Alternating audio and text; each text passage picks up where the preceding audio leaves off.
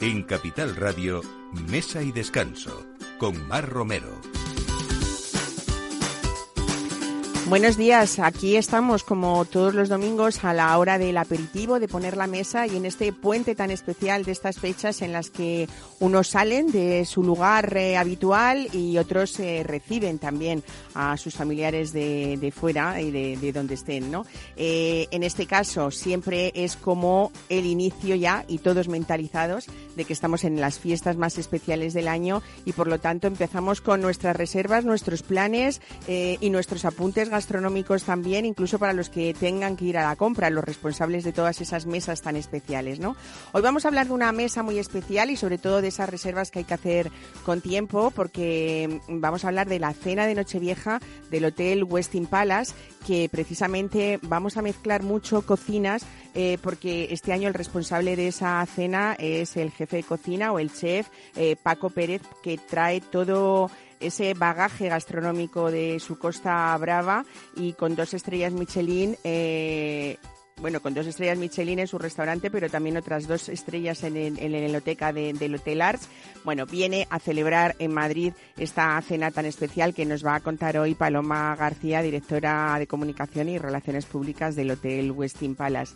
También vamos a hablar de algo muy, muy, muy especial porque hay un nuevo proyecto presidido por Pedro Ruiz Aragoneses que mm, lo que pretende es activar y divulgar esa cultura relacionada con el mundo del vino llamada Fundación Cultura Líquida, que se ha presentado hace muy poquitos días. Y Cristina Alcalá, su, su, directora, va a contarnos, bueno, pues toda esa defensa, esa promoción de la cultura del vino que busca esta fundación, esa divulgación sobre todo, y cómo han sido sus inicios, que han sido también muy especiales y muy, muy entrañables también, ¿no? Y en las mesas, eh, por supuesto, vinos, pero también los mejores aceites de oliva virgen extra españoles deberían estar en esas mesas tan especiales. Y hoy tenemos con nosotros a Paco Bañó y a Rosa Bañó, que son los eh, directores y creadores de uno de los aceites premium españoles más importantes, Castillo de Canena, que ha sido, bueno, pues siempre ha tenido ese camino hacia la excelencia y una compañía familiar, además, de, de mucha referencia en esa alta gastronomía con esa elaboración de los mejores aceites extra vírgenes del mundo. Y tenemos que poner el punto dulce hoy también. Nos vamos a ir a una empresa centenaria. Seis generaciones cumple ya Santelesforo en el centro de Toledo, o también otra empresa familiar. Y como dato, la más antigua del mundo en ese buen hacer del mazapán suprema artesano, el auténtico, elaborado con, con este obrador del que vamos a hablar hoy también con Pablo José Junquera, que él es la quinta generación, aunque hay, como les digo, una sexta ya.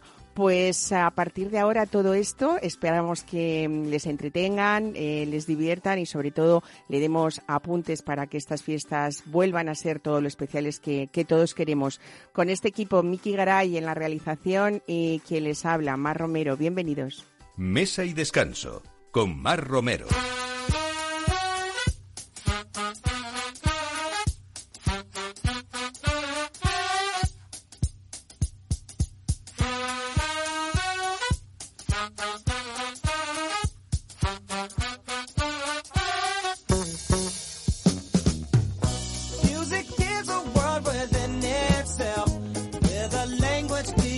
Pues así empezamos con este menú diseñado por Paco Pérez, que en este hotel centenario de Madrid, el Hotel Westin Palace, eh, trae pues todo lo mejor de esa cocina suya conocida y sobre todo a este paisaje que es patrimonio de, la humanidad. Eh, Paloma García, bienvenida, buenos días. Hola, ¿qué tal? Buenos días, Mar. Pues nada, encantada de estar aquí en el inicio de este, de este puente contigo en Mesa y Descanso. Bueno, volvemos otra vez a esto que casi ya tú has procurado que sea una cita fija y obligada, que es que eh, todos los fines de año en el Westin Palace hay algún cocinero español muy especial, ¿no? Pues sí, sí, como tú bien decías, este yo creo que vamos ya eh, por el año 8 en que un chef dos estrellas Michelin diseña el menú de, de fin de año, aunque ya sabéis que chef Luque es maravilloso y es un gran chef, pero bueno, fin de año pues como que eh, buscamos eh, llamar la atención de otra manera y bueno, y sobre todo de vosotros, de, los medios y traernos un chef eh, siempre normalmente de fuera. Y este año pues Paco Pérez y la verdad es que estamos encantados porque Paco Pérez tiene dos más dos más una, cinco estrellas, Cinco Michelin, estrellas Michelin. en su restaurante Book Insignia Miramar, en el Hotel Arts, que es un hotel de, de nuestra familia, de Marriott International en Barcelona, en la Inoteca, que tiene dos, y otro en, en un restaurante en Berlín. Así es que, pues, todo un lujo, todo un lujo. Bueno, además era mm, casi prácticamente lógico por lo que estás contando, ¿no? Porque eh, el Westin Palace de Madrid junto con el Hotel Ars de Barcelona, los dos son de Marriott y, y Sí. por lo tanto hermanándose, ¿no? Nos hermanamos este año con el chef, con su chef. Bueno, ¿cómo va a ser esa propuesta? Porque parece que es todo un itinerario gastronómico por la Costa Brava, más concretamente po- por, la Mar d'Amunt, esta zona Sí. de la costa al norte del Cap de Creus, que, que el chef conoce muy bien, Paco Pérez, claro, ¿no? Claro, claro. eh, el título lo ha puesto él, como no podía ser de otra manera, Mardamunt. Y bueno, es un homenaje a su tierra y a, y a toda, toda la Costa Brava, que es una maravilla. Y bueno, pues si quieres te cuento un poquito. eh, Sí, porque veo el- yo el aquí mucho mucho paseo de, de grandes productos que no, no podía ser de otra manera, desde luego lubinas salvajes, bogavantes azules, caviar, Bueno, espardeñas. Qué pocas veces podemos eh, tomar algo tan especial, ¿no? Yo he de reconocer que es la primera vez que las he probado. Pues mira, empezamos con unos aperitivos. eh, la verdad que eh, es muy visual también todo esto. Yo os lo cuento, pero hay que verlo. eh, y bueno, y luego ya saborearlo es, es, es lo mejor que eh, coliflor y caviar, una alcachofa con limón y una almendra y trufa. Estos son los aperitivos. Después, pues un salpicón. A modo de salpicón lo ha titulado él porque no es exactamente, bueno, es una elaboración que ha hecho él con un bogavante azul, que es un plato delicioso. El bogavante está espectacular. Eh, después pasamos a un chaba- chawanmushi de setas, que yo, claro, tuve que buscar de qué, de qué va esto. Pues es una especie de flan japonés y que él lo ha hecho con unas setas de invierno. Después las espardeñas que contabas, que contabas tú. Yo, como te decías, la primera vez que, que probaba las espardeñas y, y, bueno, tenía así un poquito de reservas, pero bueno, son una delicia. Y luego estuve con ellos, además, viendo cómo las preparan, cómo las pelan. Bueno, tiene una elaboración que realmente, pues, pues tiene su su, intríngulis. Eh, después vamos a, a una, pasamos una lubina salvaje con su crema agria y su jugo de caviar.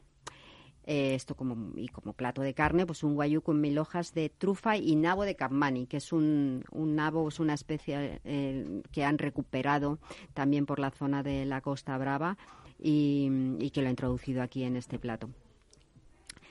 Como un pere postre tenemos un sándwich de brie trufado y ya para finalizar un flan de cacao pacari con frutos secos y un helado de fiesta. Todo esto, Mar, va eh, armonizado con, como, como solemos eh, hacer siempre en fin de año, con champán Logan Perrier y con vinos de, los, de las bodegas de los herederos de Marques de Riscal. Bueno, qué, qué lujo de cena. Eh, también hay que decir que una de las grandes sorpresas no solamente es ese menú diseñado por Paco Pérez, sino también esa estética culinaria que tiene el chef, porque de verdad que es que son dignas de, de- de- de ver esos platos, eh, las fotografías y supongo que, que los que decidan disfrutar de, de este menú esta noche es tan especial, ¿no? Sí, la puesta en escena gastronómica, la puesta en escena, el marco bajo la cúpula, como es una de las pocas noches en el año pues que des- desmontamos toda la cúpula y bueno, se convierte en, en una pista de baile.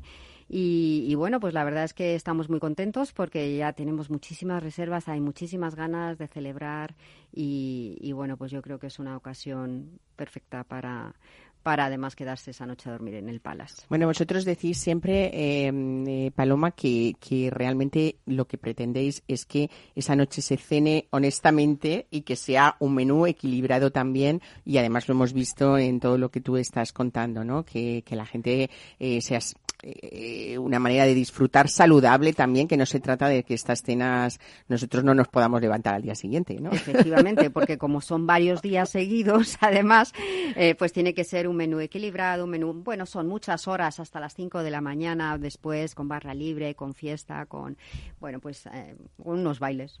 Pues sí, teníamos muchas ganas de bailar, también, desde luego.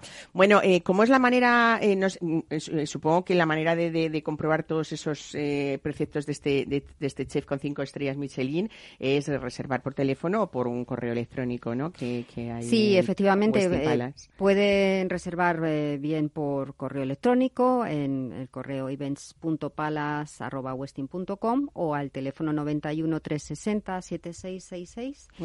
Y bueno, no solo tenemos esto, luego tenemos la cena de Nochebuena, tenemos los Opera Branch para los días. Claro, porque para quienes prefieran pasar la noche de Nochebuena en el Westin Palace, también esa noche está diseñado un menú especial, en este caso por, por José Luque, ¿no? Eh, a mí me encanta lo de los brands, sobre todo en, Año Nuevo y en el Día de Reyes. ¿no? Sí, yo creo que eh, es un... el Ópera Brancha la conocéis, la mayoría se celebra todos los domingos en el Palace, bajo la cúpula, es un almuerzo buffet y mm, acompañado de una actuación de ópera. Eh, soprano, tenor y piano. Y entonces hemos querido hacer unas ediciones especiales para los días 25, el día de Navidad, para el día de Año Nuevo, el día 1, y para el día de Reyes. Entonces, bueno, será una puesta en escena especial, pues será una, unas ediciones un poco más especiales y con un repertorio que han creado para esta ocasión. Y bueno, pues es otra posibilidad para, para celebrar eh, yo te veo con una cara como muy de, como cuando éramos niños, ¿no? O sea, así como muy ilusionado y supongo que todos, porque, bueno, volvemos un poco con mucha prudencia, pero sí a, vivir esas cosas que teníamos muchas ganas, sobre todo de, reunirnos con los, aunque sea con los más allegados, con los nuestros, ¿no? Efectivamente, ¿Eh? nosotros tenemos todos muchas ganas y de hecho nosotros lo hemos titulado una Navidad de reencuentro pues bueno, con mucha cautela, como tú dices, con cuidado, eh, con amigos, con familia y siempre manteniendo todas las eh, la normativa de protección, de higiene. Pero bueno, hay que bueno, pues por octavo año que, que, tú contabas, esa eh, selección que hacéis siempre de los mejores chefs españoles para celebrar una noche tan especial.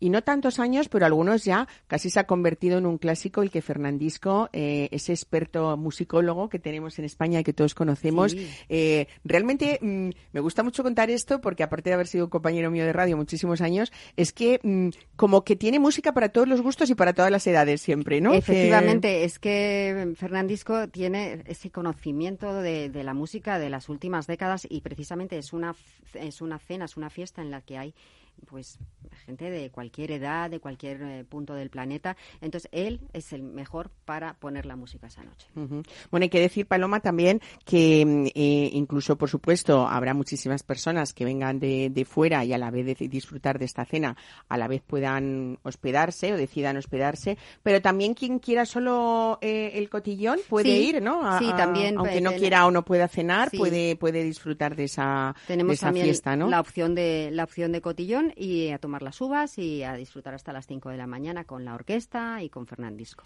Bueno, yo siempre que vienes es que no puedo terminar de decir, no solamente venimos a contar esta cena, eh, sino un poco saber que este Hotel Centenario tiene mucho de entrañable, eh, lleno de anécdotas que muchas no se podrán contar, pero otras muchas sí. Y otra de las cosas que ha hecho Paloma García siempre, aparte de esa elección de, los chefs, como decimos en estas cenas especiales, también es que siempre hay un recuerdo muy grato para personalidades importantísimas que a lo largo de esos de más de 100, años de historia han ido pasando y han visitado y disfrutado de las habitaciones del Westin Palace, ¿no? Claro, y mira, eh, justamente este año 2022 hacemos 110, otra, otra otro número redondo. Y algo haremos, algo haremos para... No nos puedes adelantar nada. No, todavía. no, porque todavía no... Yo buscando primicias siempre. ¿eh? Pero bueno, cuéntanos algunos homenajes que se han hecho, pues por ejemplo, pues Madame Curie, recuerdo. Madame Curie, ah, hemos hecho cosas también alrededor de la gastronomía con Dalí, que también era una... Eh, bueno, sí, como tú decías, con, con Madame Curie, que se alojó en el hotel en el año 1923, que vino a un congreso de medicina con su hija y bueno, ahí aparece en el libro de registro. Y yo cuando lo vi, lo encontré, la verdad que fue un momentazo. Igual que cuando encontramos la, la estancia de Albert Einstein también, eh, que también vino más o menos por esas fechas. En el, en el bar del Palace, que hace unos años lo convertimos en bar museo, es un poco pretencioso llamarlo museo, pero bueno, sí es verdad que es donde guardamos el legado histórico del hotel y tenemos un, uno de los libros de registro abierto por una página de junio de 1916 y aparece Pablo Ruiz Picasso. Entonces, la verdad es que eso, pasados los años y ya 110, pues... Eh, que, ¿Tú abres ese libro y no te emocionas, Pues Paloma? es en ese sí, día a día de tu trabajo, que sé que es muy difícil, pero luego tiene, bueno, pues estas cosas gratas. Porque no le podemos dedicar mucho tiempo, pero yo me pasaría ahí buscando en las hojas, en los libros de principios de siglo, a encontrar pues los espías de la de la Segunda Guerra Mundial, que también había muchísimos en, eh, en el Palace en esa, en, eh, durante la Segunda Guerra Mundial. Eh, Matahari también. Claro. Claro. no venía con el nombre de Matahari porque entonces... Oye, y hablando de gastronomía, que aquí no podemos dejar de mencionar ese autor tan nuestro eh, y tan gallego que vivió mucho tiempo en el Claro. Julio Camba, Julio, Julio Camba, Camba. sí, sí. De hecho, tiene un, un salón dedicado a él en el Palace que se lo eh, se lo, nos lo, lo pidió la Asociación de Periodistas Gastronómicos de, de Madrid, que, que el, Palace le dedicara un salón y efectivamente es el salón, uno de los más bonitos, el Salón Julio Camba, es el salón rojo con la chimenea, según subes el primer tramo de escaleras a la derecha, es uno de los salones más palaciegos, más palas. Y, y bueno, y ahí la última vez que lo pintamos eh, le pusimos unas frases de algunos libros de, de- Julio Camba, claro, gastronómicas, y bueno, pues ahí está. Qué bien. Sí. Pues nada, ya saben, a quien pueda disfrutar de esto y si no, a lo largo del año el Westin Palace siempre es un lugar precioso para tomar una copa con un amigo, para tomar un café, un té y desde luego observar y ver detenidamente esa cúpula maravillosa que uno se siente prácticamente, pues eso, que es parte de, de, de la historia y parte de ese mundo palaciego tan bonito, ¿no? Claro, es O que, sea que, el Palace es, yo siempre digo que es mucho más que un hotel, es un icono de la ciudad, es parte de la historia de todo el siglo XX, de todo lo que ha pasado por allí, bueno, pues y continuamos, continuaremos haciendo historia. Pues Paloma, muchísimas gracias por traernos hoy esto aquí y sobre todo por esa labor, ¿no? Tan cercana que haces de divulgar todo lo bonito y todas esas acciones preciosas que, hacéis con este, con este hotel que es parte, como tú bien dices, de, de todos. Pues hoy precisamente vamos a hablar también con otra periodista eh, gallega, una periodista gastronómica y hoy nos viene a hablar, por supuesto, de, cultura y de cultura del vino con un proyecto precioso que ya se ha hecho realidad y Cristina Alcalá nos va a contar todo eso que ya podemos disfrutar de ello, pero también todo ese camino largo que, que hay que, que- pasar para, para llegar a, eso, hasta a que proyectos tan bonitos se hagan una realidad. En este caso, divulgar esa cultura del vino, pero desde muchos aspectos diferentes. Vamos después con ella. Mesa y descanso. Capital Radio.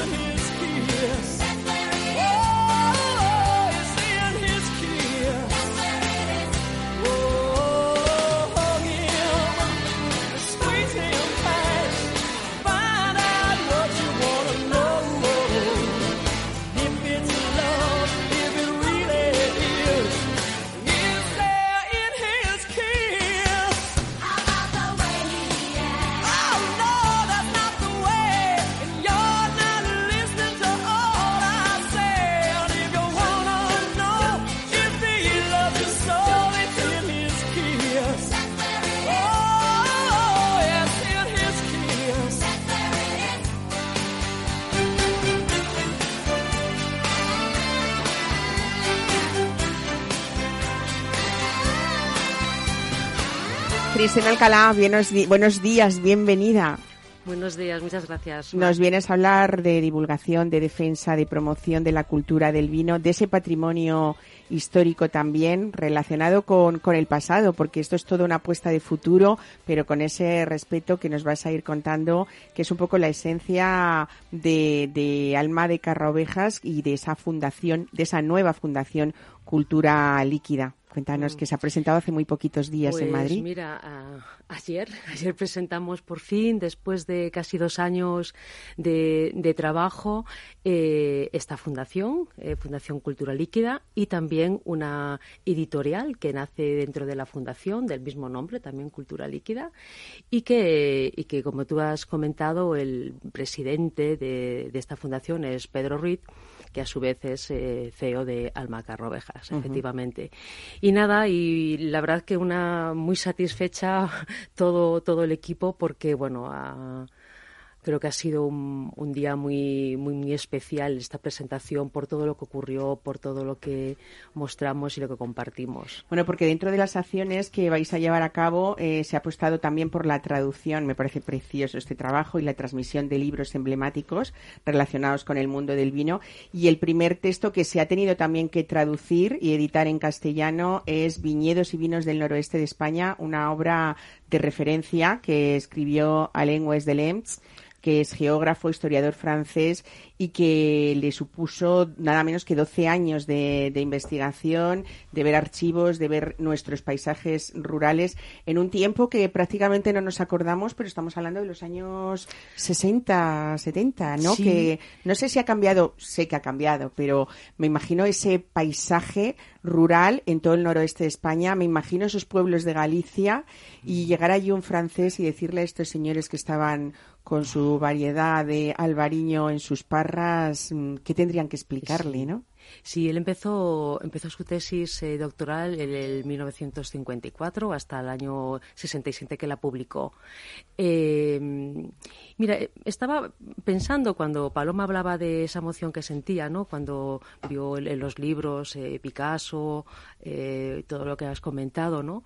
Pues la emoción de, de, este, de esta primera publicación de la famosísima tesis doctoral de, de Alain Webb de Lems y que significa un, referente eh, para historiadores, para geógrafos, no solamente para profesionales del vino, ¿no? Y desde Editorial Cultura Líquida teníamos muy claro, además, sin ningún tipo de duda, que el primer libro que queríamos publicar era íntegramente al castellano eh, este libro. Y además hacerlo con esa intención del legado, ¿no? En este caso, el legado de las palabras, que es una de los, bueno, uno de los principios eh, que queremos poner en, en, valor en la editorial y en la fundación, ¿no? Uh -huh. Cómo construir ese legado para futuras generaciones, eh, que al final un libro, un conocimiento es un, es un patrimonio, ¿no? Es un bien cultural, ¿no? Uh -huh. Y eso lo teníamos muy claro desde tanto de la fundación como como la uh -huh. editorial. Y luego te has comentado una cosa, ¿no? En, eh, yo creo que fue, yo personalmente ha sido uno de los actos más emotivos. Más entrañables y más preciosos, porque ver a Nicole, la mujer de Alain, eh, de verdad lo digo sinceramente, mm. o sea, cómo eh, hizo ella la presentación de ese trabajo que se había hecho. Él le cedió todo el tiempo. Supongo que es una mujer que ha trabajado muchísimos años a su lado. Mm. Me pareció de, bueno, aparte de esa inteligencia que no puede ocultar, eh, esa manera de hablar tan bonita. Y luego estamos hablando de dos personas. Alan tiene 95 años. Ella tendrá unos cuantos menos, pero 86. Eh, ver cómo ella estaba todo el tiempo dándole la mano como si fueran una pareja de 20 años. Creo que yo no pude evitar que se me saltaran las mm. lágrimas porque es que era todo tan sincero y tan de verdad, ¿no? Qué, qué cosa más preciosa. Y además hay una, una cosa muy, muy bonita y muy emotiva en todo esto, y es que nosotros hace año y medio fue cuando decidimos ya, bueno, pues publicar este libro, y, y así, ¿eh? A la tremenda. Cogimos un coche y nos fuimos a Burdeos, Pedro Ruiz, Esther Portabella, mi compañera de la fundación, y yo misma, allí casi casi timbrando, había un par de mails previos, ¿no? Y, y llegamos y les dijimos ahí en salud de su casa, nos gustaría publicar íntegramente con el máximo Porque nunca respeto. se había publicado, hay que decirlo entero, ¿no? El, el, no, eh, hay su... partes. Mm, Hay una publicación de la Junta de Castilla y León, eh, una parte, pero solo de Castilla y León, y una parte también mm, más breve eh, de Galicia en, gallego. Eh, pero bueno, íntegramente y con un respeto al, al original no, no existía, ¿no?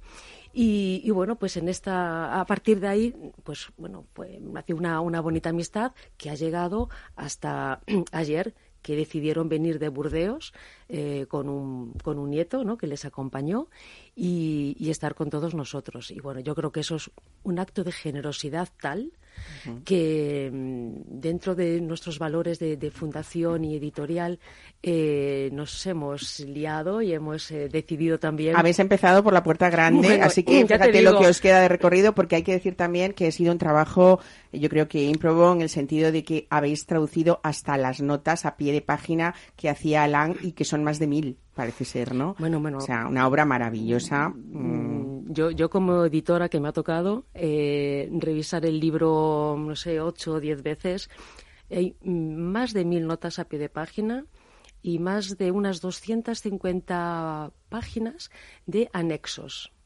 toponimias, bibliografía. Tal era su método, ¿no? De recorrer mm, los archivos, recorrer eh, bibliotecas, ¿no? Apuntando. Nicole acompañaba, ¿no? Porque ella es de origen español. eh, la acompañaba para en toda su, su labor de investigación, ¿no? 12 años. Y bueno, no sé, yo estamos muy, muy satisfechos eh, hablando, hablando con él después del acto, ¿no? Comentando lo que le había parecido el libro, porque lo, lo veía por primera vez maquetado. Bueno, pues la mayor satisfacción para mí es que eh, me- nos comentó que estaba muy, muy feliz por el libro, que le había gustado muchísimo, que le había encantado esa, esa edición un poco de lujo, ¿no? Que hemos querido hacerlo com- como un homenaje y que se iba, se iba feliz para, para su casa. Y eso fue lo, ha sido lo más bonito que te pueden decir. Bueno, el prólogo está hecho por Pedro Ballesteros, nuestro primer Master of Wine de España, eh, y Pedro también las declaraciones que hacía es que para él había sido en el mundo del vino la persona más importante que incluso, eh, por decirlo de alguna manera, le ha inspirado siempre en ese trabajo tan profundo que él tiene de, ese conocimiento de- del vino, ¿no? Eh, bueno, ya tenéis un camino que, ya, sabemos prácticamente cuál va a ser esa segunda publicación para la próxima primavera, parece ser, ¿no? Sí, la segunda publicación ya está, mm, bueno, muy, muy, muy próxima a empezar eh, a, a imprimirla. Y se trata de un libro técnico, un método de poda eh, de Simonit eh, sobre la poda cordón. Y es un libro muy, muy técnico, muy visual. Es un método, además, que ellos han llevado por medio mundo, ¿no? Cuyo, cuya finalidad es mantener viva la vida de la, de la cepa, es decir, cómo podar para que eh, las cepas estén sanas, además podar de una manera sostenible y de bueno del- para mantener esa longevidad que es fundamental en la viticultura. Es un método exclusivo, es un libro que es original italiano y que también por primera vez eh, se va a publicar en español. Bueno, pues eh, felicidades a todo ese equipo. Te digo lo mismo que, que, que a Paloma García. Eh, no solamente es que tú has sido, y lo eres siempre, una gran periodista, mucho tiempo ocupada en la divulgación del vino desde que eras directora de la revista Mi Vino, gallega para más señas. Quiero decir que Cristina Alcalá está en su salsa, ¿no? Con Sí, este proyecto. Mira, la verdad es que es de estos, de estos proyectos que a los que tienes que decir eh, gracias a la vida, porque te los han puesto en la mano. Y aunque yo añado también gracias a Pedro Ruiz, que, que ha confiado en mí en su, en su, para su dirección, por supuesto. Y sí, estoy, estoy muy feliz y todo el equipo estamos muy, muy, muy felices. Ujú. Bueno, quien nos escuche, Cristina, y quiera eh, pues conseguir esa obra de lenguas de Lems, viñedos y vinos de- del noroeste de España, que además hay que decir que está hecha, esas, hay dos tomos, es una edición de lujo maravillosa. Eh, ¿Qué tiene que hacer? Pues mira, hemos hecho una edición numerada y firmada por el autor eh, de mil ejemplares y se vende exclusivamente online a través de editorialculturaliquida.com. Eh, tenemos pues un- una tienda online y se van a vender exclusivamente online. Pues nada, felicidades por ese proyecto tan bonito, eh, ese inicio eh, tan espectacular, ¿no? Y sobre todo lo más bonito es esa intención de divulgar esa cultura del vino eh, a través de toda esta fundación, que hay que decir lógicamente como buena fundación sin ánimo de lucro, eh, y sobre todo con esos patrones que vais a vigilar que todo sea pues como como como tiene que ser. Me parece un, una, una, un proyecto tan bonito que no tengo ya casi palabras que decir, pero pero es verdad que es algo ilusionante sobre todo, ¿no? En este mundo del vino que tantas sorpresas nos da y nos dais todos los que protagonizáis en él en algún momento. Así No, que yo- muchísimas gracias, No, Cristina. gracias, gracias a ti por dejarnos este espacio. Ya te contaré más cosas. De acuerdo, aquí estás invitadísima, siempre esta Gracias. es tu casa. Mesa y descanso con Mar Romero.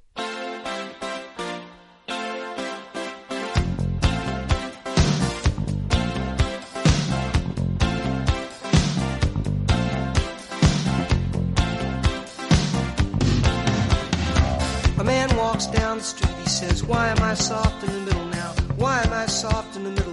The rest of my life is so hard. I need a photo opportunity. I want a shot at redemption. Don't want to end up a cartoon in a cartoon graveyard. Bone digger, bone digger, dogs in the moonlight. Far away, my well-lit door. Mr. Beer Melly, Beer Melly, get these mutts away from me, you know. I don't find this stuff amusing anymore. If you'll be my bodyguard,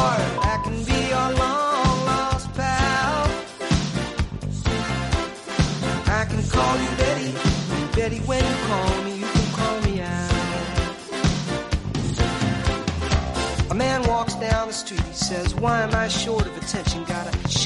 Pues hablamos ahora de otro proyecto, no, otra realidad importantísima que siempre habla eh, de cultura, de excelencia, de calidad, de biodiversidad. Y esto es Castillo de Canena. Rosa Baño, directora de marketing de esta casa, que es Castillo de Canena. Bienvenida. Muchísimas gracias, Mar. Ya sabes que me encuentro en casa aquí. Sí, eso es verdad. Bueno, eh, es uno de los momentos del año también en los que hablamos eh, de a veces mm, cosas parecidas, por supuesto siempre ilusionantes, y en este caso tenemos que hablar de esa edición que sale siempre eh, por estas fechas, que, que es vuestra edición limitada, ya 16 de ese icónico primer día de cosecha, que es verdad que es un producto muy esperado durante todo el año, que fue pionero en su categoría y que desde luego destaca entre los aceites de alta gama por ese cuidado siempre que hacéis ese proceso de producción, de aroma, de sabor, de calidad. Cuéntanos cómo es este, esta edición de primer día de cosecha.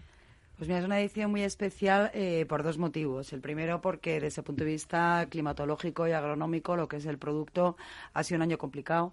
Eh, la colilla de Filomena nos llegó también un poco a Jaén, unos fríos que realmente no se habían tenido desde hace tiempo y luego unos calores eh, realmente impresionantes en la floración.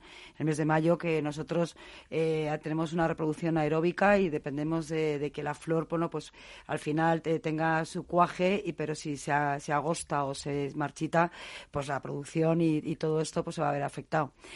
Y luego, pues que tenemos un momento de sequía. Sabes que nosotros antes de aceiteros somos agricultores, ¿no? Y ahora mismo nos damos cuenta, como siempre comentamos, que el verdadero oro líquido de España y de Andalucía y de en concreto Jaén es el agua, ¿no? Es el aceite. Y hay que, hay que estar muy conscientes de que, de que sea, sea al final eh, estamos en un momento un poco complicado. Pero pese a todo este entorno, eh, los aceites han salido muy equilibrados, han salido fragantes, han salido eh, elegantes. Ha habido menos cosecha, Mar. eh, tenemos menos cosecha que otros años, pese a que el fruto ha dado más rendimiento oleico, la cantidad de, fruta ha sido menor. Y, bueno, es una lucha eh, todos los años, una sorpresa, una ilusión, eh, una incertidumbre y al final, pues una, un- un- una recompensa que es tenerlo entre las manos. Y luego este año también ha sido muy interesante y muy especial para nosotros, eh, la persona que hemos invitado a padrinar, que ha sido Matías Prats, eh, por dos motivos fundamentales. Uno, porque no habíamos trabajado nunca con un periodista, con un comunicador. Pensamos que ahora mismo eh, es una figura, no es porque esté aquí entre periodistas, pero que es importantísimo esa difusión, ese liderazgo, ese- esa cercanía con, la- con las personas, ¿no? Que sois capaces muchas veces de calmar, de informar, de, no sé, de, de acompañar, incluso de apoyar a los que se están viendo, dando pues desde información hasta consuelo, divertimento y sobre todo mucha compañía, con lo cual tener una persona de estas características al lado pues ha sido importante.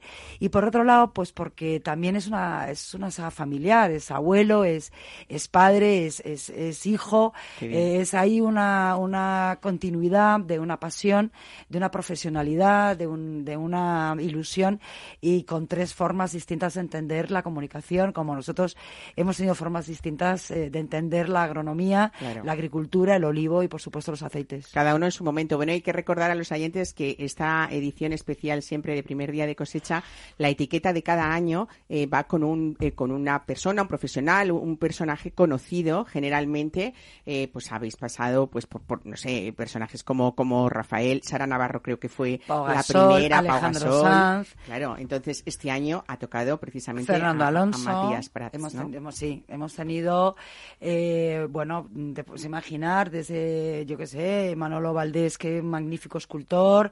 Hemos tenido a Rafael, que no, no- nos reímos muchísimo con él, maravilloso. Hemos tenido a Alex de la Iglesia, también, ha estado a nuestro lado. Sara Varas, También, también, ha ¿verdad? estado con nosotros.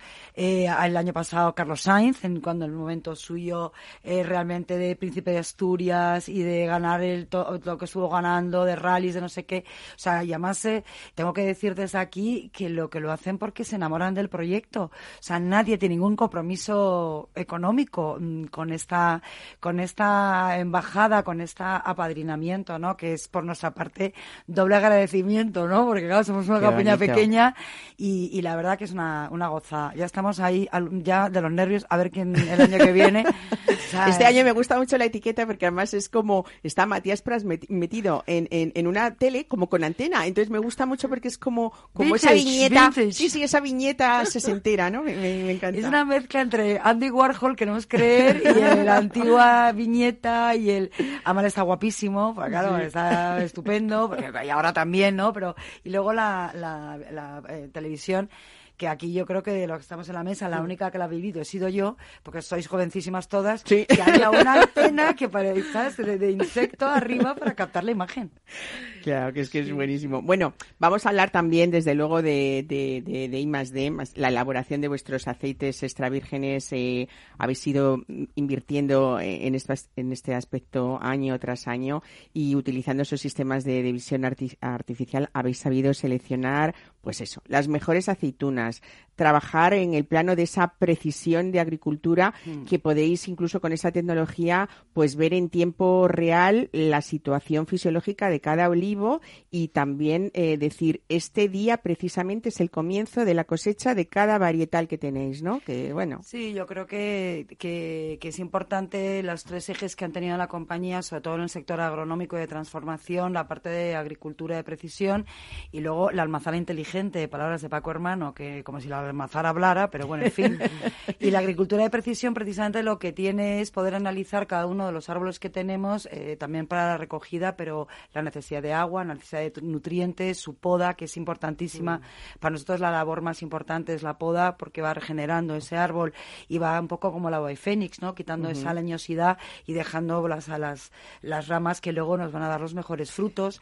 Eh, luego, no- pues también nosotros como mantenemos cubierta vegetal todo el año, nosotros no aramos, no tenemos herbicidas, pesticidas, ese tipo de cosas. Lo único que ha hecho es darnos buenas noticias, no solamente desde el punto de vista de ecosistema, sino que también nos ha ayudado a pues a estar preparados contra las plagas porque la- el propio cubierta vegetal desarrolla esos insectos que van luchando contra las invasiones, van fijando el suelo, eh, van manteniendo humedades, van haciendo eh, que no haya erosión, que no se necesite tanto agua, que como decía es el oro líquido. Realmente estamos en un país que, que tenemos que, que cada vez que nos metemos bajo la ducha, como decíamos antes, gracias a la naturaleza, gracias al mundo, gracias Dios mío, por porque ese agua está ahí. Claro, y, Y hay que seguir así. Pero un- una cosa, Rosa, eh, bueno, lo hablamos mucho en el vino y también en, la ace- en los aceites. Tan negativo es precipitarse como, como retardar la recolección, ¿no? Es igual que la uva cuando se sobremadura, pues ya pocas cosas se pueden hacer, ¿no? Y con esa recolección temprana de las aceitunas, esto es lo que conseguís, ¿no? Unos aceites Sí. eh, más intensos, en esa... eh, con bueno, más pues, cata, con más, cata, ¿no? fragancia, más, fragancia. cata.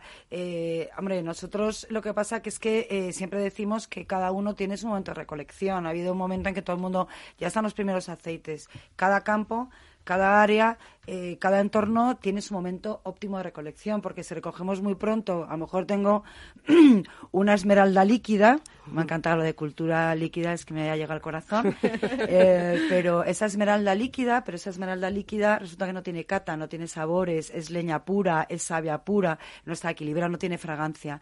Entonces llegas al momento óptimo eh, que también dura poco, como todo lo bueno en la vida. Luego tienes que correr porque luego ya empieza a madurar, que no digo que no sean aceites de oliva virgen extra, pero vamos perdiendo la cata. Vamos ganando en grasa, vamos ganando en rendimiento oleico, la aceituna transforma, que siempre hemos hablado aquí, que es uno de los eh, misterios y de los procesos químicos más complejos eh, y más misteriosos, es como un fruto fresco transforma en grasa, porque la aceituna es fruto fresco. Nosotros hacemos, lo que hacemos es exprimir, como el zumo naranja de casa.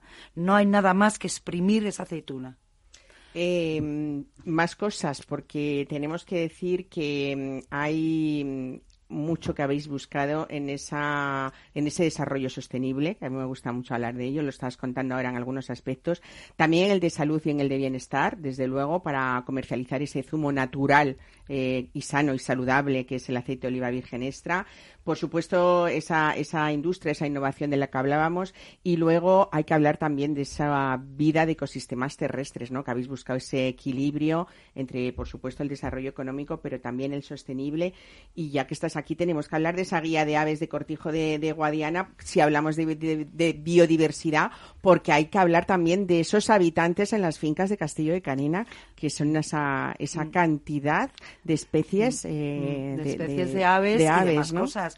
Es que al final, eh, bueno, este ecosistema que muchas veces la gente se pregunta y han salido en- en muchas veces y nosotros hacemos de eso ahí de embajadores, es rentable, es rentable y mucho económicamente. Luego ya desde el punto de vista de ecosistema, pues imagínate, eh, empezamos, nosotros fuimos pioneros en olivares vivos, trabajamos con Save BirdLife para hacer esta guía de las aves, que es maravillosa, que es súper bonita y que al final, eh, bueno, pues nos hemos dado cuenta de que tenemos cientos de aves casi como un parque natural y eso es el ecosistema, la el mantenimiento de la cubierta vegetal, el estar eh, haciendo acuíferos, el, bueno, es- em, plantamos cereales en- entre los olivos, bueno, O pues sea, hay tenéis un vergel maravilloso pero, pero no y solamente... un resort para estos pájaros. Pero para los pájaros han vuelto las, las, las perdices, pero también hemos tenido cabra hispánica que ha bajado de, de, de Cazorla y que se ha quedado ahí unos venados maravillosos, eh, elegantes, airosos, que también han hecho unas colonias también allí.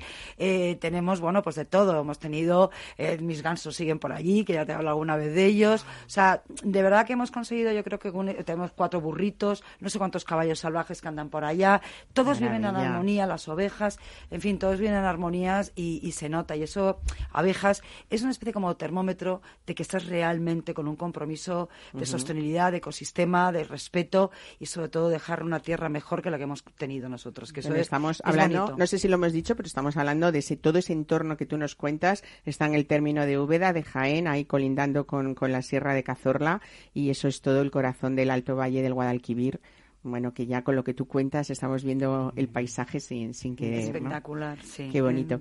Bueno, eh, hablamos ya de esta decimosexta edición de primer día de cosecha de Castilla de Canena, que ya está presente, como todo, siempre en más de, de 50 países, Europa, Estados Unidos, América Latina, Japón, Australia. ¿Hay algún lugar y algún rincón del mundo donde no esté Castillo de Canena? Muchos, hay que estar ahí, pendiente. Eh, sí, es sí, que Rosa sí. Bañó es la mujer yo de, la, de, de, de las maletas, ¿no? De. Digo yo siempre, ¿no? Yo, eh, una vez eh, que te acuerdas que hace mucho tiempo ya que hicimos un reportaje de, de los aceites del siglo XXI que decíamos entonces en una maleta.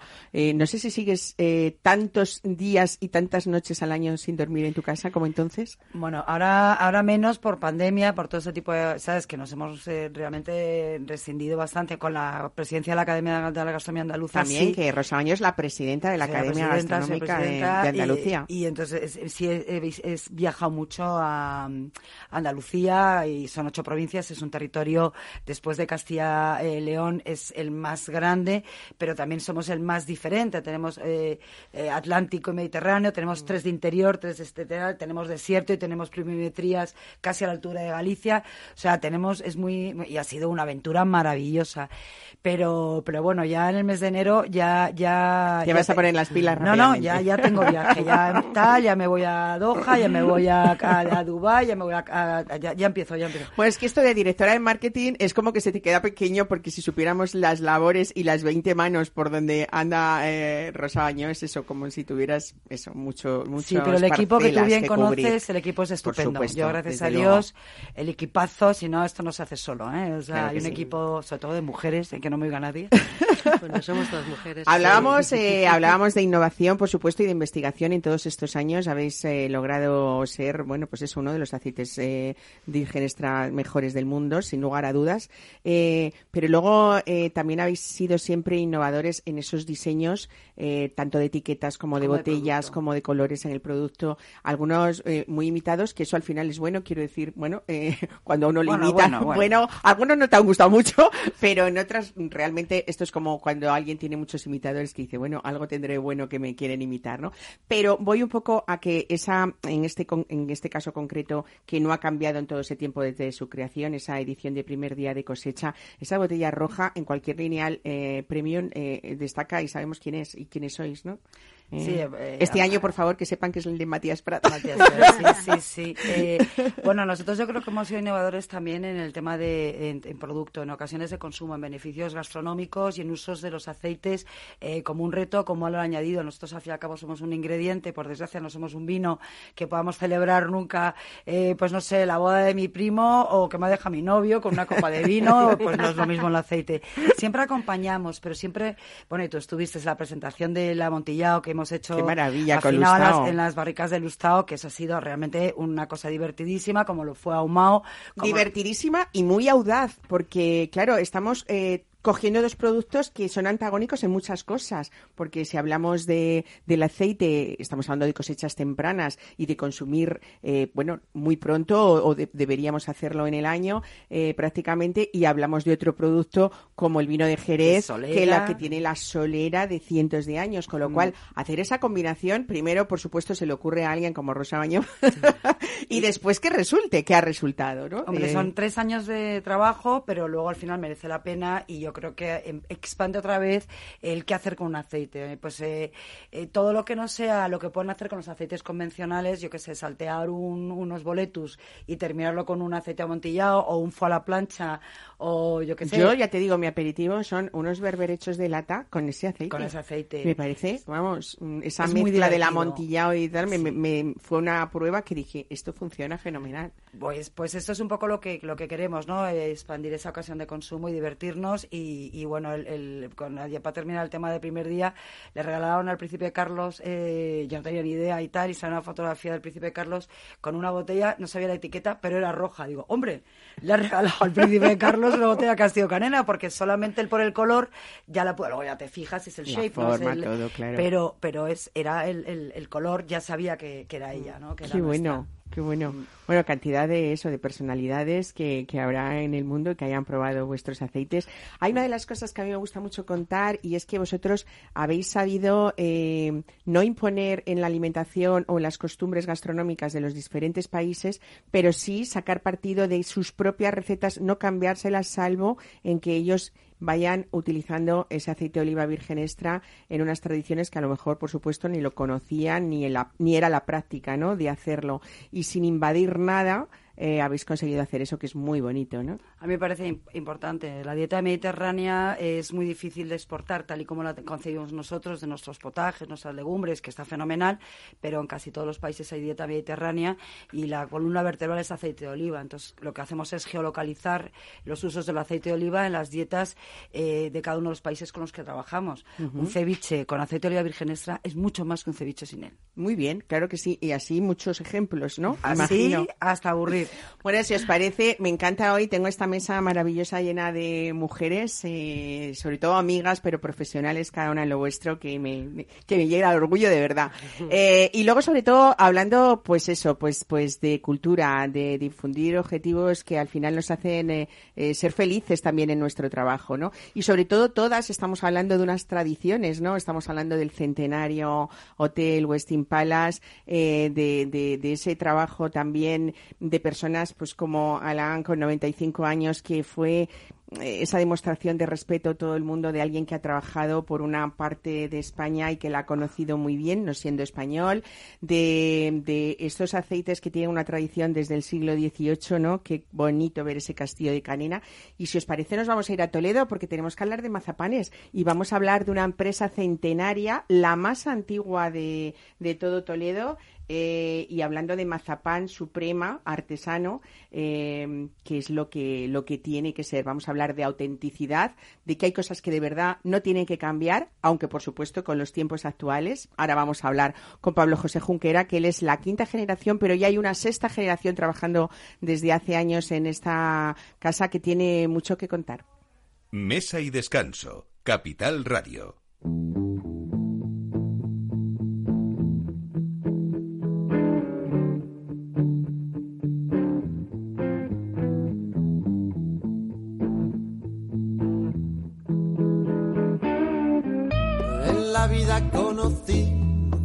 Mujer igual a la flaca, coral negro de La Habana, tremendísima mulata, 100 libras de piel y hueso, 40 kilos de salsa y en la cara dos soles que sin palabras hablan, que sin palabras hablan.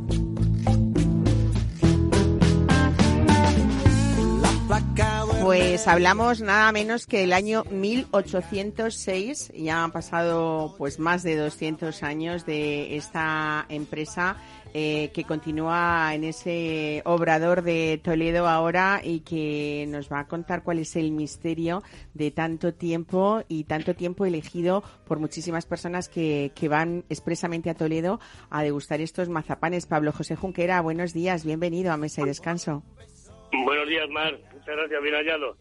Bueno, estamos eh, en plena casi esquina de, con la plaza de Zocodover, o sea, pleno centro de, de Toledo y desde luego, bueno, pues pues hablamos de, de un producto pues así de centenario y así de bien. Decía yo que cuál es ese secreto para que esté ya la sexta generación en, Santes, en Sant Telesforo trabajando desde hace años, Pablo. Pues mira, el secreto eh, consiste en considerar el mazapán como nuestra vida. Es prácticamente nuestra razón de existir. Le tenemos un cariño y le dedicamos todo nuestro tiempo, nuestro amor, nuestro saber. ¿Y qué ocurre? Que como es una empresa familiar, el trabajo no termina cuando cierras el obrador o cuando cierras la tienda, sino que llegas a casa y comentas pues lo que te ha eh, surgido a los clientes que has visto, etcétera, etcétera. Y eso, eh, desde niño, y lo digo yo por mí, eh, mm, lo vas adquiriendo, te va entrando eh, por las venas, es un venenillo, luego ya, cuando te dedicas al, al trabajo, tú lo haces con tus hijos e incluso con tus nietos. Por eso, como tú muy bien has dicho, ya está la sexta generación ahí al frente del negocio. Ujú. Yo digo, Pablo, que hay cosas que no tenían que cambiar nunca, eh, que es esa fórmula del mazapán tradicional. Cuéntanos cuál es. Es muy sencilla. La fórmula de mazapán es almendra y azúcar a partes iguales. Lo Al único- 50%, ¿no? Exactamente. Eh, Lo único que tienes que velar es porque la almendra sea eh, de calidad, como una almendra marcona, ¿eh? y, y ya está, que esté limpia, eh, se la trata con mucho eh, cariño, mm, en cuanto hay una imperfección se, se retira y, y- y- y ya está, es, es estar pendiente de esa materia prima y luego ya te digo, eh, ponerle todo el cariño, toda la dedicación en la, en la elaboración que tampoco ha variado tanto eh, de antiguamente ahora. Hombre, ahora tenemos la facilidad de utilizar una maquinaria, a lo mejor que antes no había, para moler la almendra y el azúcar, o para hacer el último envasado ya de las figuritas individuales, pero que muchas Pero la fórmula no ha cambiado. Además, eh, bueno, todo lo que no sea esos dos ingredientes de los que tú hablas no deberían llamarse mazapán y, por supuesto, ese mazapán de Toledo con indicación geográfica protegida, ¿no? Exactamente. O sea que eh, la reglamentación eh, lo dice muy claro, los, eh, los componentes y las proporciones y tal. Pero bueno, ya sabes eh, lo que ocurre aquí en, en nuestro país, que eh, utilizamos muchos eufemismos para, eh, para definir las cosas y entonces pues todo es esto. O sea, por ejemplo, eh, no sé, se me está ocurriendo ahora los arquitectos técnicos eh, y el arquitecto, ¿no? Pues el mazapán y el mazapán es de otras calidades. Tú has dicho, has empezado eh, esta entrevista con lo de mazapán supremo, es la calidad mayor en el mazapán, pero claro, luego tienes el estándar, el popular, el extra, y el que no está entendido ve mazapán y se olvida luego de los calificativos que le llevan unas calidades inferiores. Pues hay que buscar ese mazapán suprema artesana en las diferentes formas que tiene también San Telesforo, que son no solamente esas figuras de mazapán, las tartas, las anguilas, por supuesto, tan tradicionales y tan bonitas que decoran también una mesa en estas fechas tan especiales, hasta la pasta para sopa de almendras, ¿no? Que es uno de los postres que tampoco deberíamos olvidar y que es muy fácil de hacer en nuestras casas, ¿no? Sí, porque la pasta, de las, o sea, la pasta de la sopa es en realidad el mazapán sin cocer, pero es lo mismo, la molienda de almendras de azúcar. Y eso luego lo disuelves en, en leche y viendo a la que le has añadido una rodajita, vamos, no rodajita, sino cáscara de limón o de naranja, eh, un poco de canela en rama y luego a la hora de servir, muy fría, pues ya espolvorearla con, con un poquito de canela y si le añades unas marquesitas de San Teleforo, pues Madre mía, que, ya nos has dado la receta, ya, ya me has solucionado una, un- un- una comida, el postre de una comida, Hombre, hombre, Pablo. es que sí, porque tiene, tiene mucho alimento, ¿sabes? O sea que- Bueno, vuestras recetas eh, vi- vienen transmitiéndose desde luego de generación en generación, como estamos hablando, desde el inicio del siglo XIX, pero es verdad que todos los que os son fieles eh, también son generaciones de las mismas familias que se acercan a San Telesforo, ya viven en esa época de la red y de la nube virtual y entonces vosotros sin cambiar esas fórmulas sí que os habéis ido adaptando a esos nuevos tiempos, así que, eh, por ejemplo, recientemente teníais ya el año pasado abierta vuestra web con tienda online, así que así de fácil, si uno no quiere o no puede acercarse hasta el centro de Toledo, eh, puede, puede comprarlo de esta manera y además también tenéis un nuevo obrador muy cerquita de Toledo y para los madrileños casi eh, antes de llegar a Toledo, o sea que, que mucho más cerca, ¿no? Sí, unos 5 kilómetros antes de En Toledo. Olías del Rey, ¿no? Eh, si vienes de Madrid tienes que pasar eh, la señalización de Olías del Rey, el pueblo, y llegar a lo que es el, el polígono donde están los concesionarios de coches, ¿sabes? Eh, allí eh, se puede ver cómo lo... Bueno, si nos piden una cita, le enseñamos y le... eh, pero le hacemos una visita hasta guiada y de cómo lo elaboramos, eh, que, que es estupendo verlo, porque eso eh, anima a la gente y ve que es verdad todo lo que decimos. Que esto es artesano y que se hace figurita a figurita ¿eh? y que también es una buena y una bonita experiencia ver cómo, cómo trabajáis desde siempre y, y de toda la vida. Pues Pablo José Junquera, muchísimas gracias por traernos el punto dulce a este programa de hoy y ya saben, Santelesforo, la más antigua de, de las empresas en ese buen hacer de- del mazapán toledano. Muchísimas gracias, un saludo Eh, y feliz Navidad si no nos vemos personalmente. ya sí que se puede decir. Y dulce Navidad para todo el mundo. Y dulce Navidad. Un abrazo, Pablo. Hasta luego. Igualmente, un abrazo.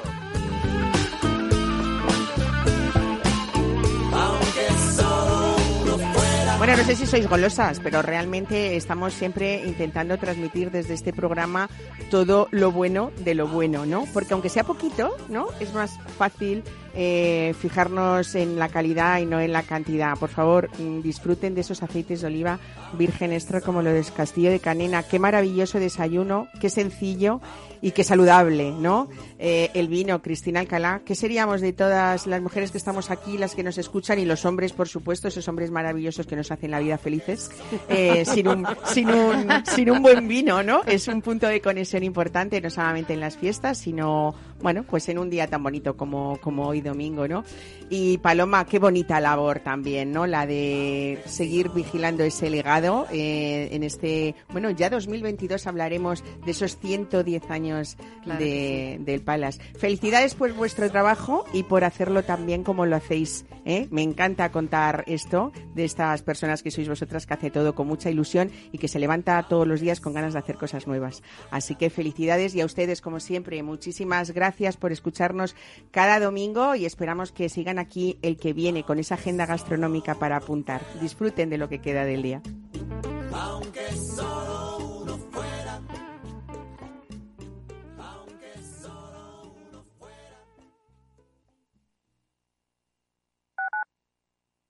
En el restaurante Gaztelubide somos rigurosos con la selección del producto para crear recetas imaginativas que acompañamos de una bodega generosa y brillante y de nuestra magnífica terraza durante todo el año. Restaurante Gaztelubide, carretera de La Coruña, kilómetro 12200, La Florida. Teléfono 91 372 8544. Una recomendación del programa gastronómico Mesa y Descanso. Si te gusta el pádel, en Capital Radio tenemos tu espacio. Todos los martes a las 22 horas saltamos a la pista para contarte la actualidad del World Padel Tour, los torneos amateur, las novedades de las marcas y toda la actualidad relacionada con el segundo deporte más practicado de España. Esto es Padel, los martes a las 10 de la noche en Capital Radio. Horno La Santiaguesa. Somos pasteleros y eso nos gusta. Utilizamos materias primas que nos hacen disfrutar y elaboramos todos nuestros productos de forma artesanal, sin sucedáneos, ni margarinas, ni grasas trans. Sabemos que las cosas buenas son importantes. Con el hashtag buscamos gente dulce. Taona San Onofre, calle Hortaleza 9, teléfono 91 531 8376 y Horno La Santiaguesa, calle Mayor 73, teléfono 91 559 6214. También nos encontrarás en el mercado de San Miguel, www.pasteleriasanonofre.com. Esto te estás perdiendo si no escuchas a Luis Vicente Muñoz en Capital, La Bolsa y la Vida. ¿Por qué está caro? ¿no? ¿Qué es lo que, que acaban entendiendo? Pues está caro porque no hay ninguna alternativa de inversión. ¿no? Lo que los americanos llaman con el palabra, este el acrónimo de, de TINA, ¿no? There is no alternative. Fernando Aguado, director de inversiones de Fonditel. No te confundas. Capital, La Bolsa y la Vida con Luis Vicente Muñoz, el original.